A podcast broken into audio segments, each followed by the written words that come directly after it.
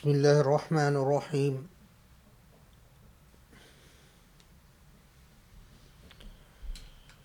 بسم الله الرحمن الرحيم.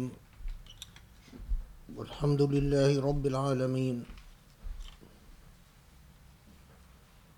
وسبحان الله العلي الكريم. ولا إله إلا الله وحده لا شريك له. له الملك وله الحمد.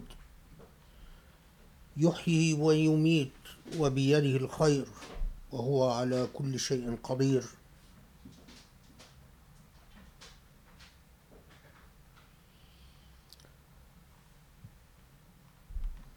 نستغفرك الله ونتوب إليك. إنك أنت التواب الرحيم.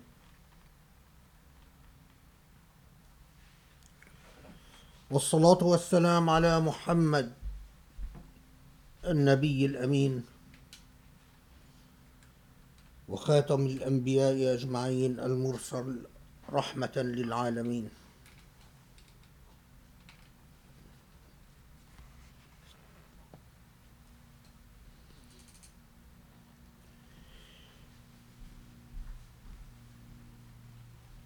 For those who want to understand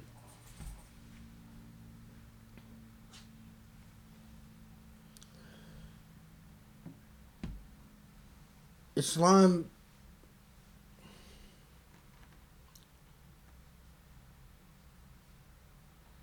Islam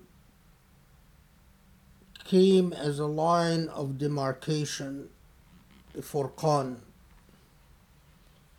a clear separation between what Islam described as the ethics, the practices, the rituals, the lineages, the affiliations, the biases, the prejudices of Jahiliyyah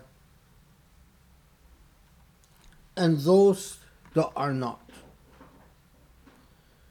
Jahiliyyah is a word derived from the from the root jahl. Jahl means ignorance. The Quran itself refers to the ethics and morality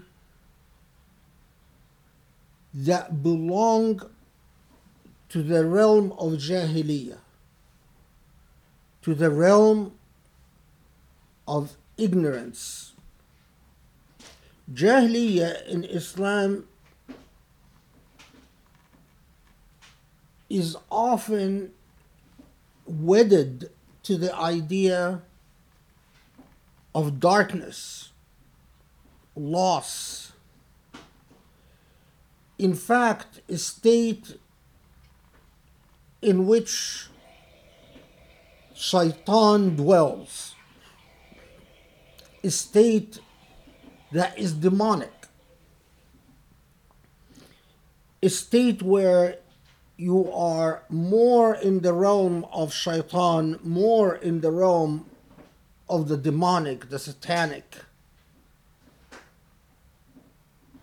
than you are in the realm of the divine and godly. Jahiliyyah, with all its connotations, is an ungodly state, is a state where you cannot claim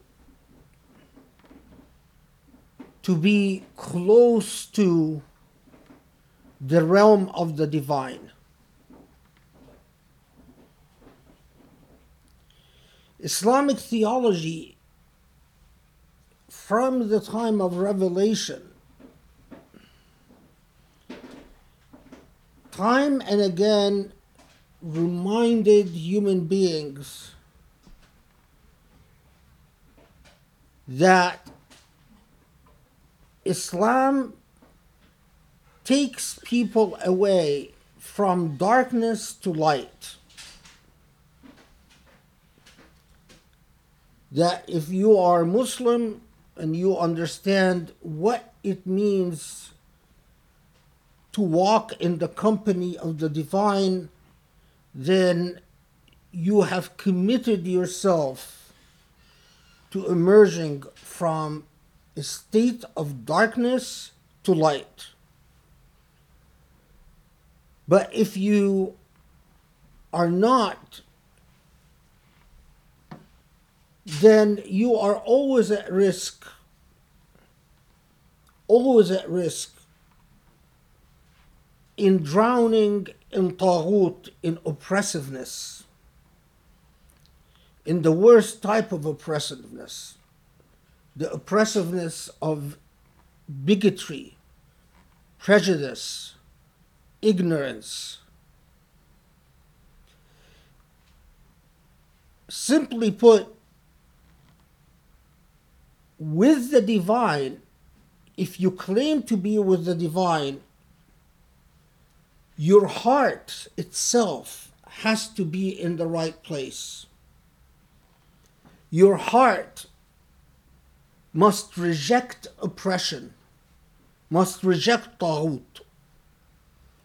Your heart must reject jahiliyyah in all its forms. You know, imagine how many things fall under that huge category of jahiliyyah. Your heart must reject blind affiliations, must reject speaking out of ignorance, must reject slandering human beings, must reject foul obscenities, must reject treason and cheating, must reject dishonesty, must reject cowardliness must reject miserliness, must reject materiality and lack of empathy. Islam came as a clear demarcation between state of darkness, a state of jahiliyyah, and what comes after the enlightenment of Islam and the enlightenment of Islam is founded on two principles. Iman, fidelity, and gratitude to Allah subhanahu wa ta'ala, that you be grateful to Allah and have the certitude, the certitude that in the same way you are alive now, you will come back after death. And you will come back after death to be held accountable for everything that you've done in this life. That prong, the prong of Iman, cannot be completed without fully eschewing and rejecting and being, in fact, thoroughly offended by the ethics of Jahiliyyah. The ethics of Jahiliyyah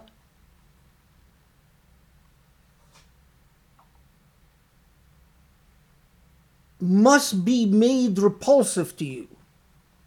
So when the Quran subhanahu when, when Allah subhanahu wa ta'ala tells us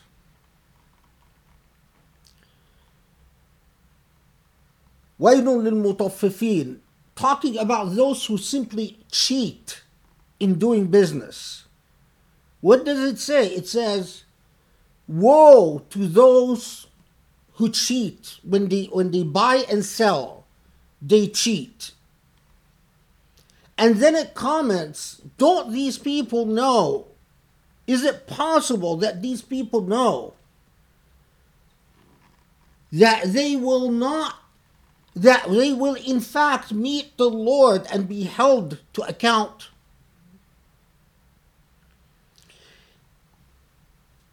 Immediately in saying this, Allah subhanahu wa ta'ala affirms, underlines, underscores that cheating in business, like lying in anything, like cheating in anything, is part of the world of Jahiliyyah and therefore cannot be part of the world of the divine. And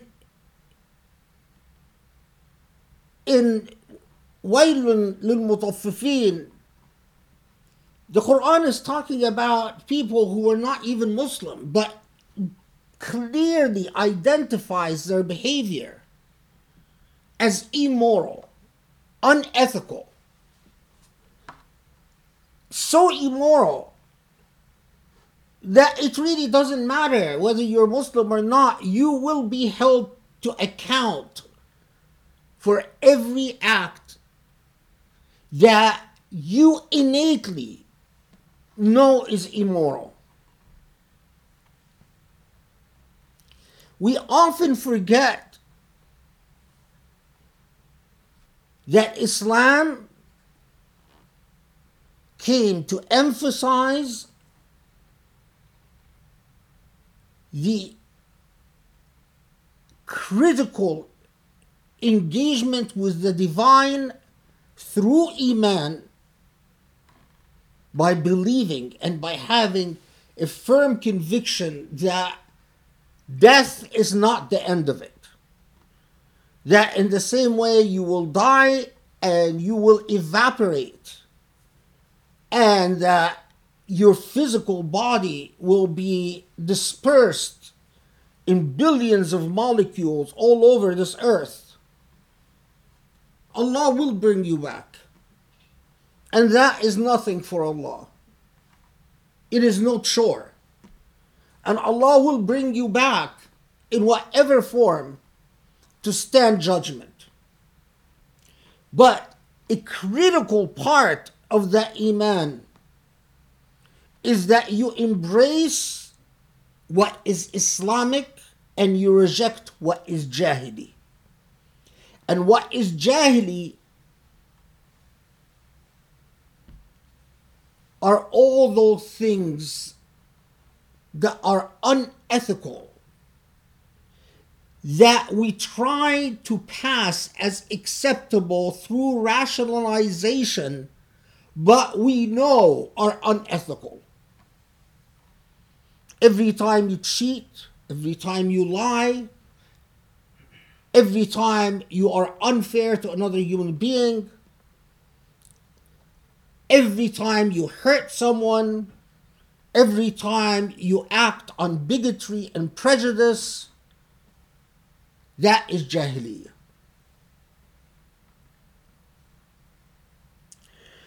Notice we often repeat the story for a lot of Muslims. They know the story, but they forget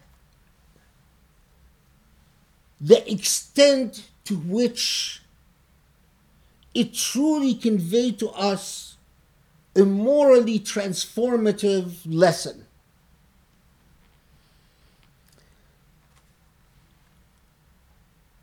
In Surah Abas, this is perhaps one of the most famous surahs in the Quran.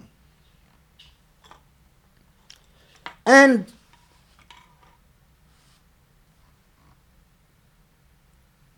the surah, I'll first say it in Arabic and then unpack it a bit. بسم الله الرحمن الرحيم. عبس وتولى أن جاءه الأعمى وما يدريك لعله يتزكى أو يذكر فتنفعه الذكرى. أما من استغنى فأنت له تصدى وما عليك ألا يزكى وأما من جاءك يسعى وهو يخشى فأنت عنه تلهى. كلا إنها لتذكرة. فمن شاء ذكره في صحف مكرمة مرفوعة مطهرة أيدي سفرة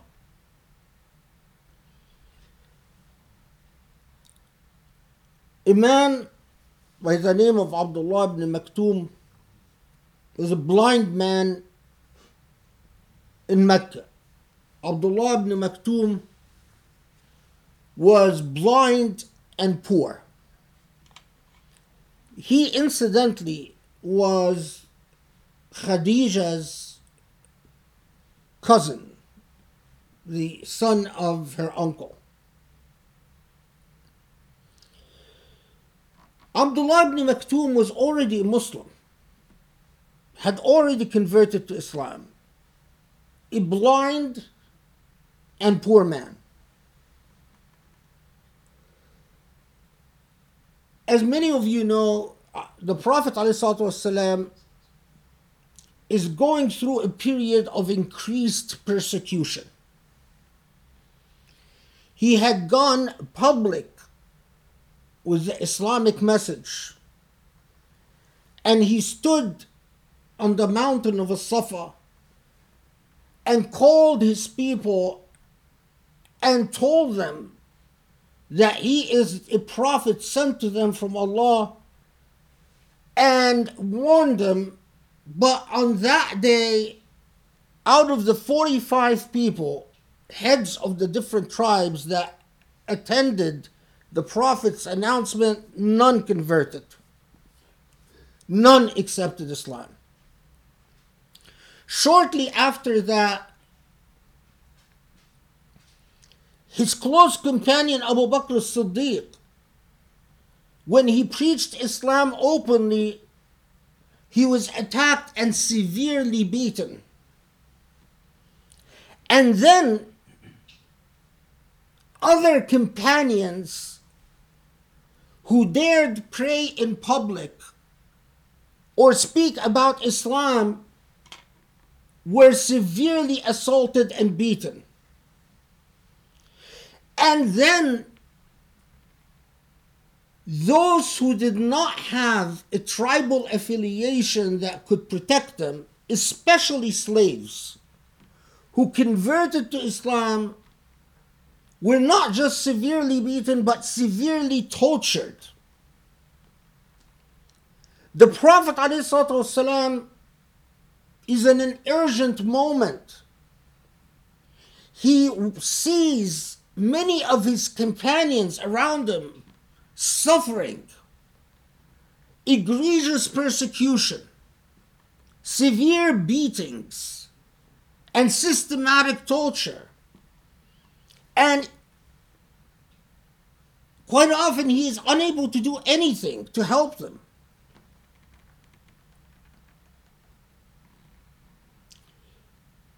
In fact, Ali Yasser, the family of Yasser, are not just severely tortured, but the old woman who had converted to Islam and her old husband were both murdered. And their son continued to be tortured in front of their eyes. Under these circumstances, it is understandable that the Prophet ﷺ eagerly wants the elders of Mecca, people like Al Walid ibn al Mughira, to either become Muslim or at least to sympathize enough with Islam so that the persecution can be moderated a bit. If any amount of persecution can be removed, it would be a great blessing.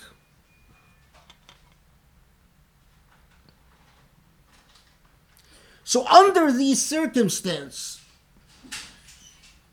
the Prophet ﷺ stands and is talking to some of the elders of Mecca, most prominent among them Walid ibn al-Mughira, fervently trying to either earn their conversion or at least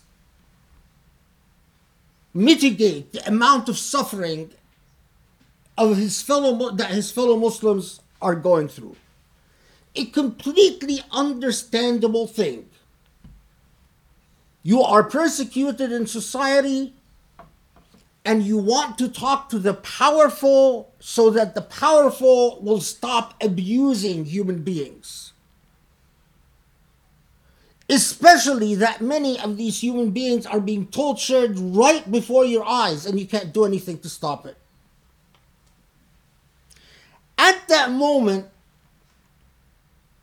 Abdullah ibn Umm Maktoum, this blind, poor man, approaches the Prophet والسلام, as he's talking to some of the elders of Mecca, and he says, I want to talk to you.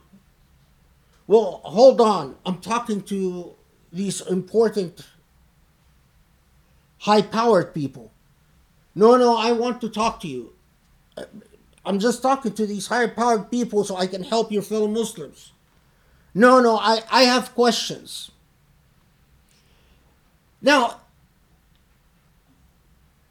apparently Abdullah ibn Maktoum was insistent enough that the Prophet ﷺ got irritated because he's interrupting and because he is demanding that he takes priority over the elders of Mecca. Now remember, Abdullah ibn Maktoum is already Muslim. So, from a strategic point of view, you could say, well, you know, if I'm going to spend time, I should spend time trying to earn the favor of these non Muslims rather than spend time talking to this poor convert who's already a Muslim.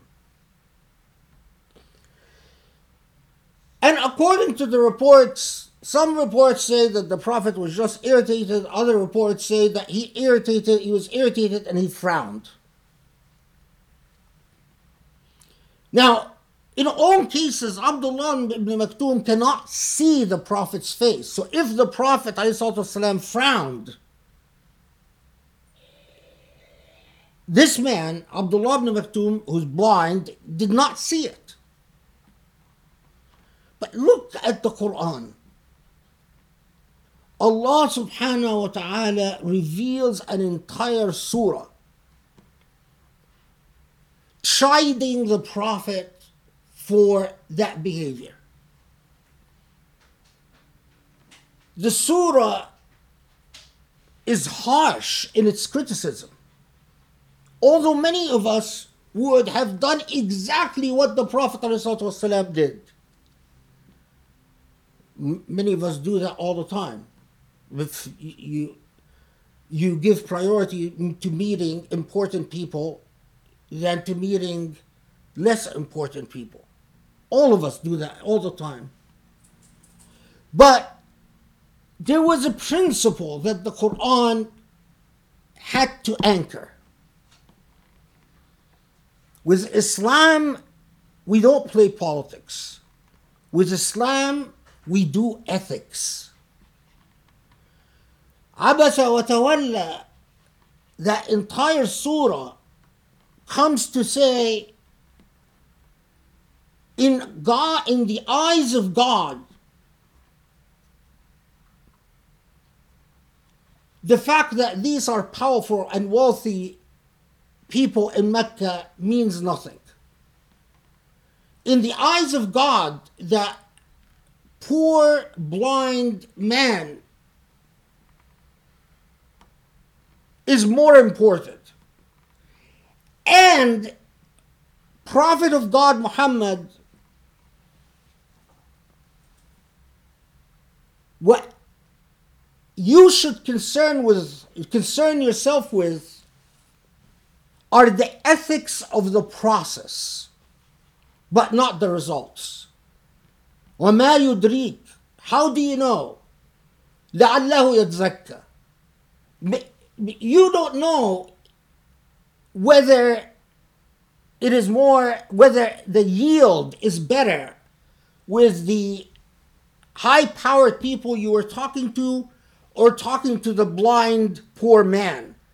But that's not your business. To think of the results is not your business. What is your business is the ethical process itself.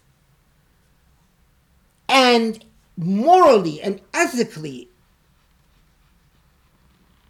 the rich are not entitled to anything more than the poor. The powerful should not get priority over the disempowered. Because this is the Prophet of God, والسلام, after the revelation of Abasa wa Tawalla, every time the Prophet would see Abdullah ibn Maktoum, ibn Umm Maktoum,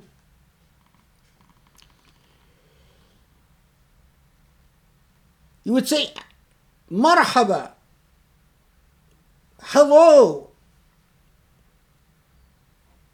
to the person who Allah reprimanded me for. Amazing humility. Because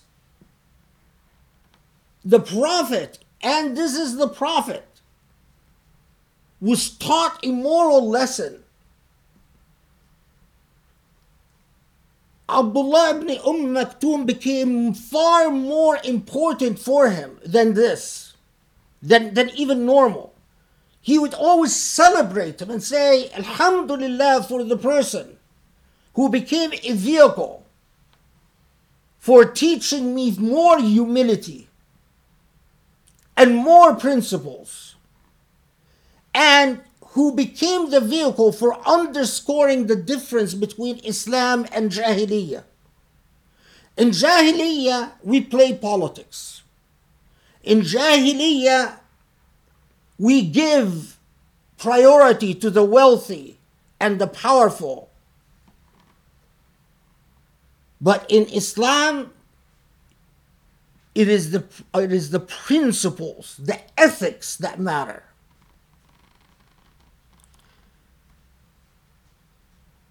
Abdullah ibn Umm Maktoum goes on to become a very important figure in Islamic history.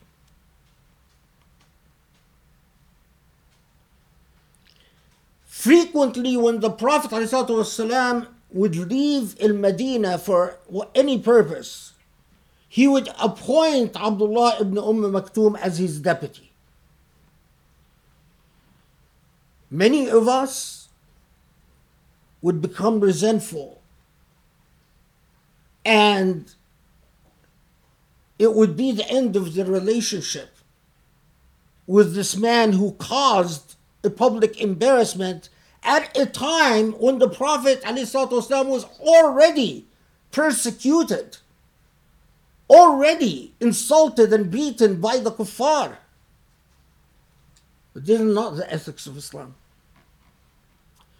So time and time again, Abdullah ibn Umm Maktoum is appointed as the Prophet's deputy when the Prophet left the Medina for any reason. Eventually, this man's religious status rises and becomes a significant moral figure within the Muslim community and eventually he is martyred in battle in the year 15 Hijrah in Ma'rakat al-Qadisiyah. Although blind, keep in mind, blind, but he insisted on going out in the Battle of Qadisiyah, insisted on going out with the army and being the barrier of the banner, the flag of the army, and he was martyred in that battle.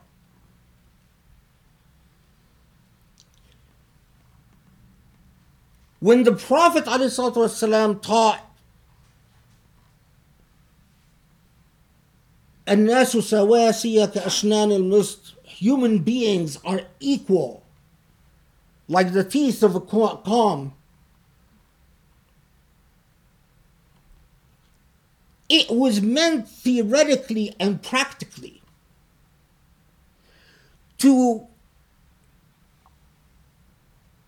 to distinguish to discriminate between people on the basis of their nationality on the basis of their race on the basis even on their gender is jahiliyyah all of it is jahiliyyah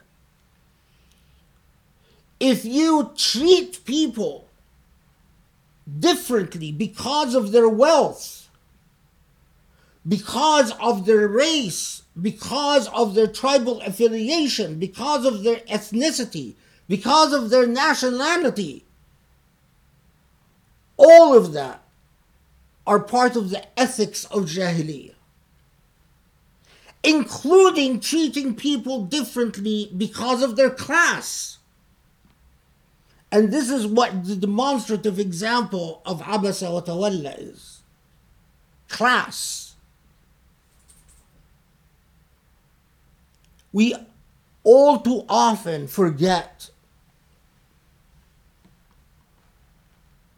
that you cannot be a Muslim in name, but in substance reflect the morality of Jahiliyyah. If you are a racist, if you are a classist, if you are a bigot, if you are full of hatred, if you are dishonest, if you are a cheater, if you are a liar, you are Muslim by name, but by heart and mind, you're a Jahili. A Jahili. You are part of Jahiliyyah.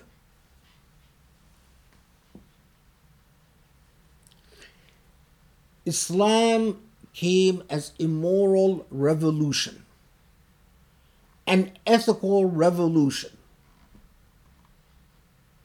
It rebelled against the status of the elite clergy, the priests and priestesses. It rebelled against the status of the rich in society and their privileges and their immunities. It rebelled against the ignorance of tribalism and lineage. It rebelled against the ignorance of racism, Persian, Arab, African. It rejected all of that. And it even rebelled against the statism of free versus slave. And that is why the Prophet ﷺ even forbade us from referring to someone as abd or abda, as slave.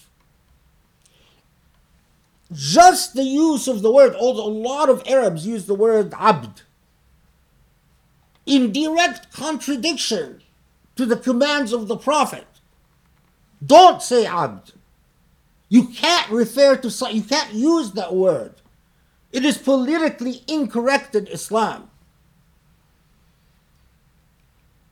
That is the ethical revolution and the rejection of Jahiliyyah in all its forms. And that lesson is more important for us in the present moment than in any other time. Because, yes, we became formally Muslims, but at so many levels, we continue to be thoroughly, thoroughly jahili in nature.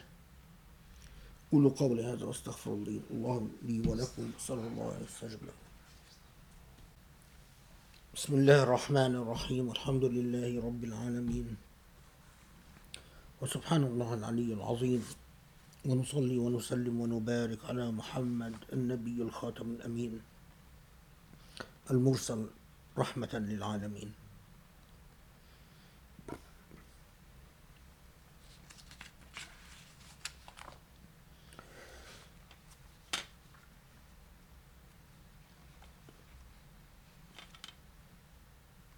I'm sure many of you saw on the news the case of George Floyd, the African American man who was killed by the police in Minneapolis.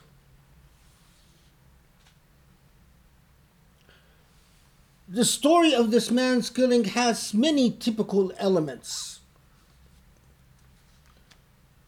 A black man goes to a store, is suspected of criminal activity, the store calls the police. In what has become a common racist paradigm, the police arrives and sees that this is a big man. And so often, the nature of racists are threatened by big African American men.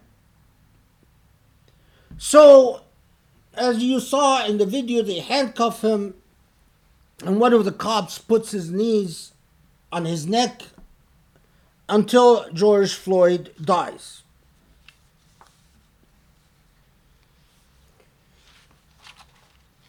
Initially, and by the way, these same cops had been in several disciplinary, there were several disciplinary actions against them involving police brutality where they pretty much got off with a slap on the hand, if anything. But it is what that incident represents.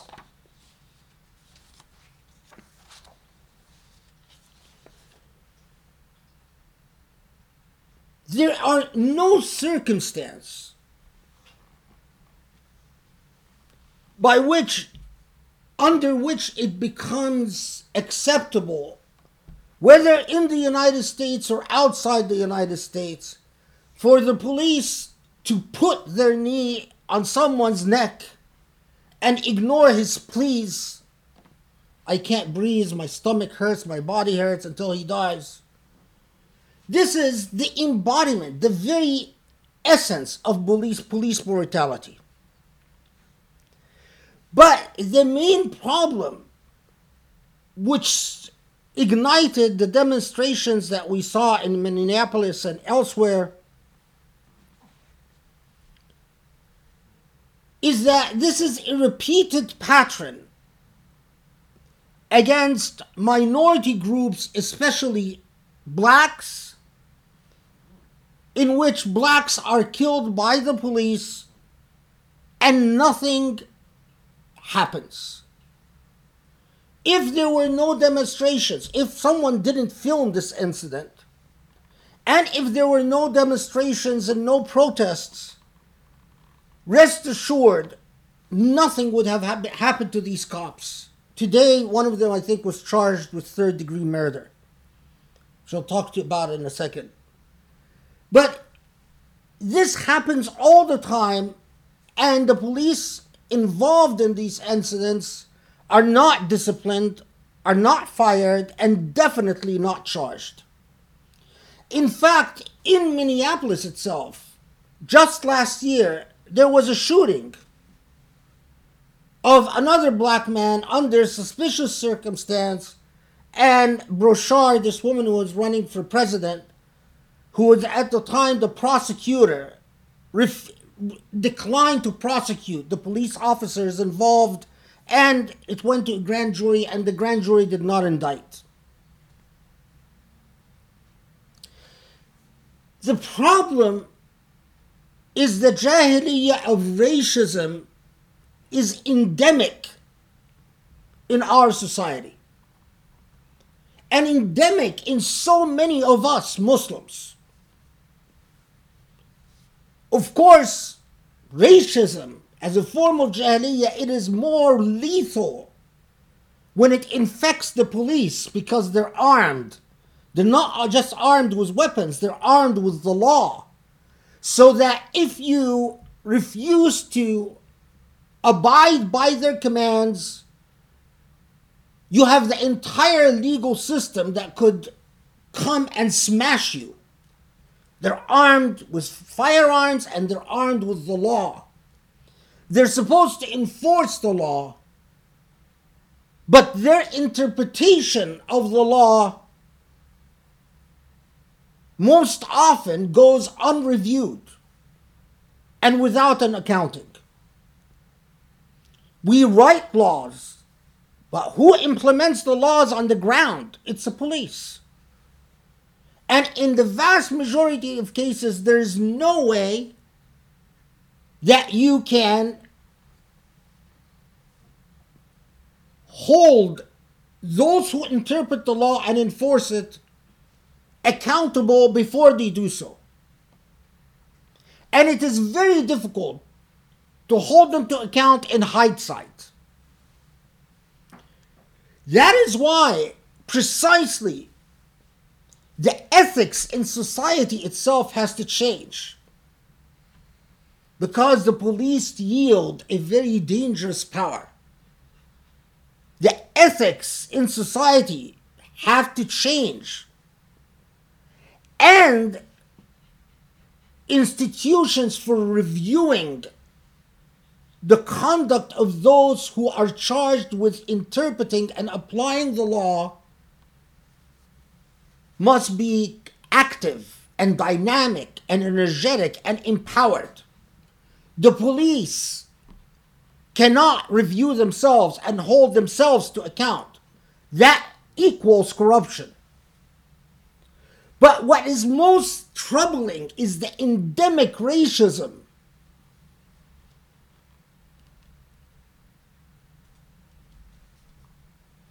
Can you imagine if you add the number of blacks who were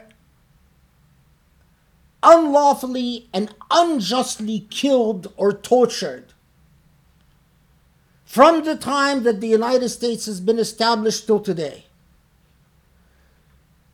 Add the number of blacks, add to them the number of Native Americans, add to them the number of Latinos and Hispanics. Can you imagine how many volumes this would fill? If you are an ethical human being, you cannot talk about institutions of democracy in the United States, about due process and equality before the law, without thinking of the numbers of victims who bear testimony against your ideals. The problem, to give you an example of this endemic racism, until yesterday when this cop was charged, there were several police, police shootings in Minneapolis over the years. Not one of them led to a criminal charge. Except one. There was only one exception. And that exception proves the rule. Because you know what this exception was. A Muslim police officer, a Muslim police officer, his name was Muhammad Noor, a man of Somali origins, shot a white woman and killed her. And he was charged with third degree murder and convicted. He was the only one to actually be charged when a Muslim black man shot a white woman. A grand jury did charge him, and the prosecutor did prosecute, and no demonstrations were needed, no protests were needed, there were nothing. Everyone was against the police officer from the beginning. This is now there there is no question that this is jahili. But we have to understand and we cannot ignore that the wonderful experiment in democracy and civil rights that emerged in the United States and Europe is under serious threat because of bigotry, prejudice, and racism, including Islamophobia. There was a recent study published by a professor in Texas A&M that showed an alarming rise in white nativist movements who prefer dictatorial solutions and who are not offended by Trump's erosion of democracy as long as it keeps minorities at bay. In other words, these whites feel threatened by minority rights and they see the Obama eh, administration as an alarming, as a siren, as an alarming moment that must never be allowed to repeat. And they favor increased executive power to the Trump administration, they, they favor Trump exercising greater executive power and canceling legislation in order to keep minorities at bay. At the same moment that I say this,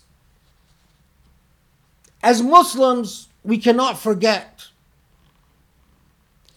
that while in the United States, people could demonstrate and burn a police precinct, and as a result, this police officer is finally charged with third degree murder. Incredibly, all over the Muslim world, this happens every day. Police torture and kill people every day. And any journalist who dares say anything about it is promptly arrested and thrown in prison. And anyone who dares demonstrate about it is promptly arrested and thrown in prison. And it is very rare all over the Muslim world for a police officer who tortures and kills a person to be held accountable in any way. This is Jahiliyyah and this is Jahiliyyah. And as a Muslim, I am offended by the Jahiliyyah of Muslims far more than I'm offended by the Jahiliyyah of non Muslims.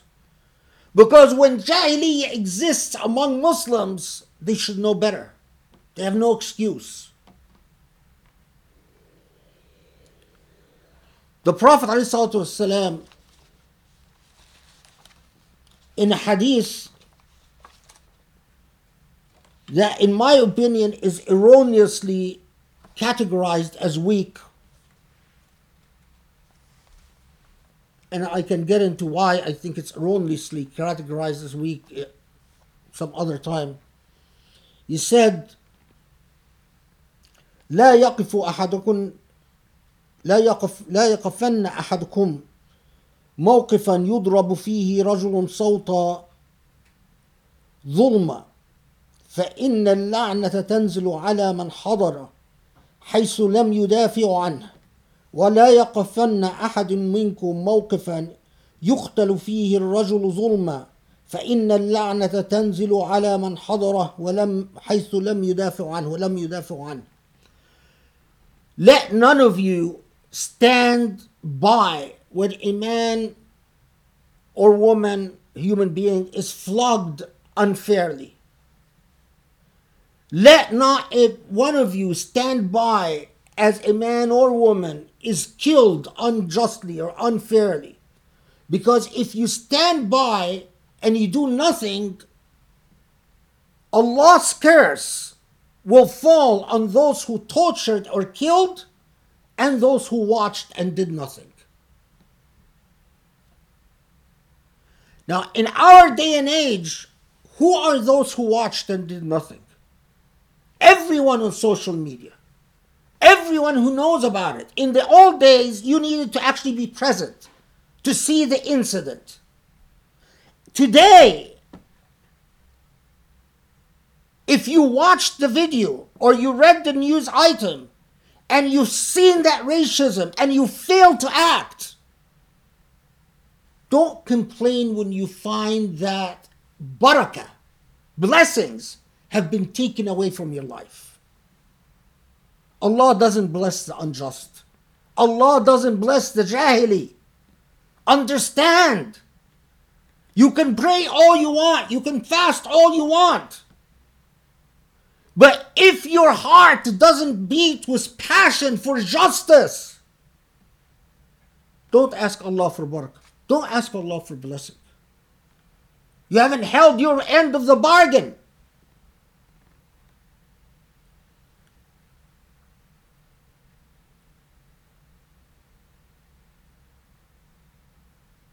What pains me, and I cannot forget this, is that there are Muslims in the United States who are very influential among the young who don't does who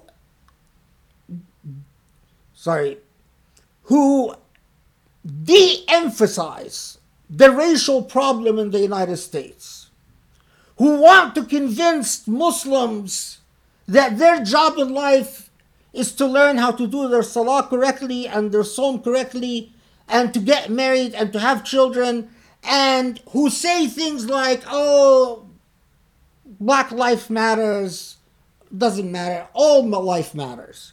Who say things like the police don't kill more blacks than whites. It's just that the police kill when police kill whites we don't hear about it. Oh muslims are not persecuted. Oh blacks are not persecuted these are the Emirati like Muslims, the Muslims of the Emirat. And they hold the institutions of power in the United States. They are Jahili Muslims. They are Jahili Muslims. Two types of Muslims. A type that tells you when there's injustice, when a black man is stepped on and degraded by the police and killed, they tell you what the Prophet ﷺ wants you to do. Oh, great Imam of the Emirat, tell me, what does the Prophet want me to do about this? They want you to do your salah correctly, say your takbir correctly, put your hand in the right place on your chest when you do the salah, do the ruku' correctly, the sujood correctly, and then go home and raise your children. That's what uh, the Prophet ﷺ wants to do.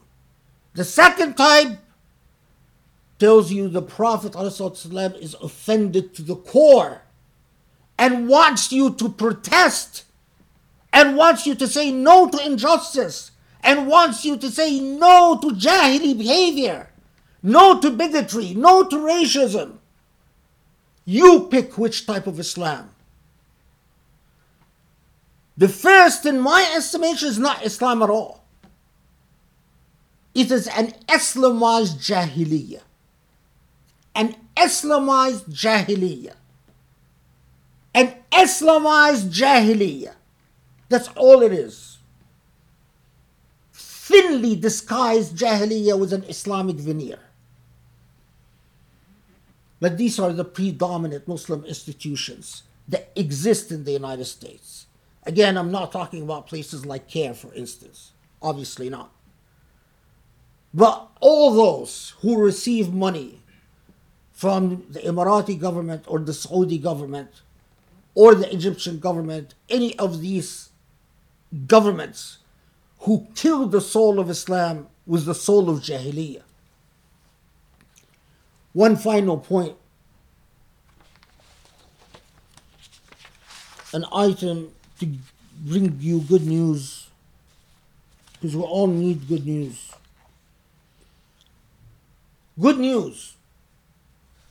Las Vegas is going to reopen sooner rather than later.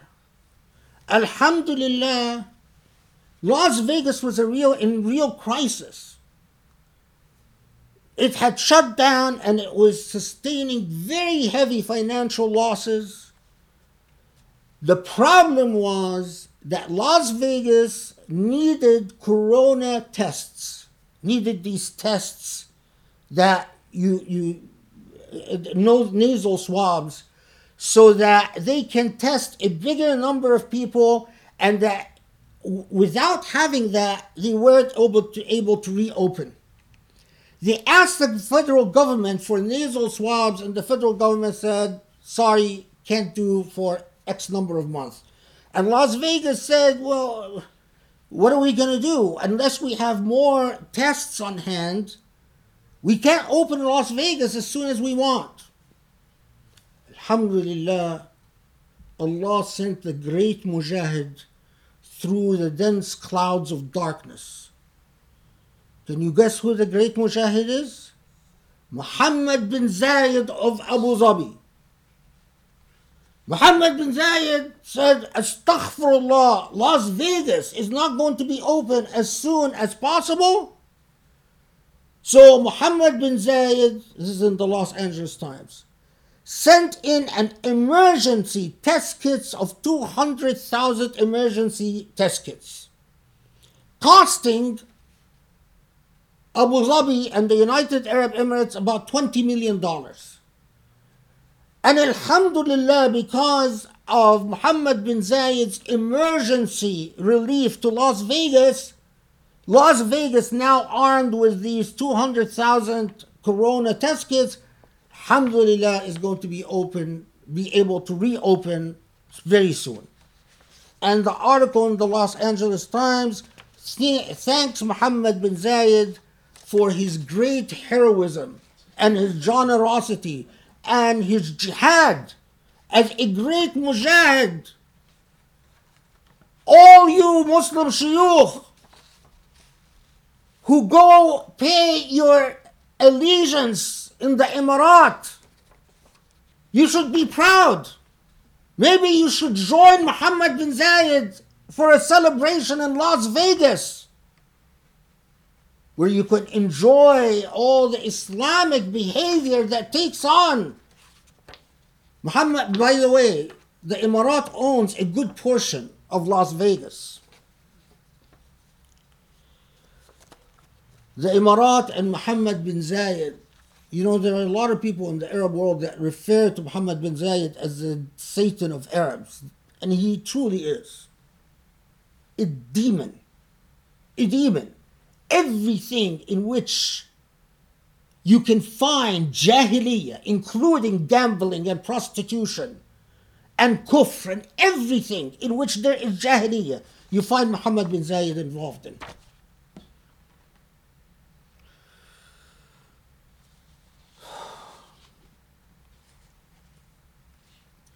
اللهم اعف عنا اللهم اغفر لنا اللهم ارحمنا يا رب العالمين اللهم اهدنا لأقرب من هذا رشدا يا علي عظيم Allah forgive our sins grant us the straight path the path of light and wisdom the path of Islam not the path of Jahiliyyah grant us beauty in our life everywhere we go and forgive our sins and give us give us your acceptance and nearness to you ya Allah ya Ali ya Azim.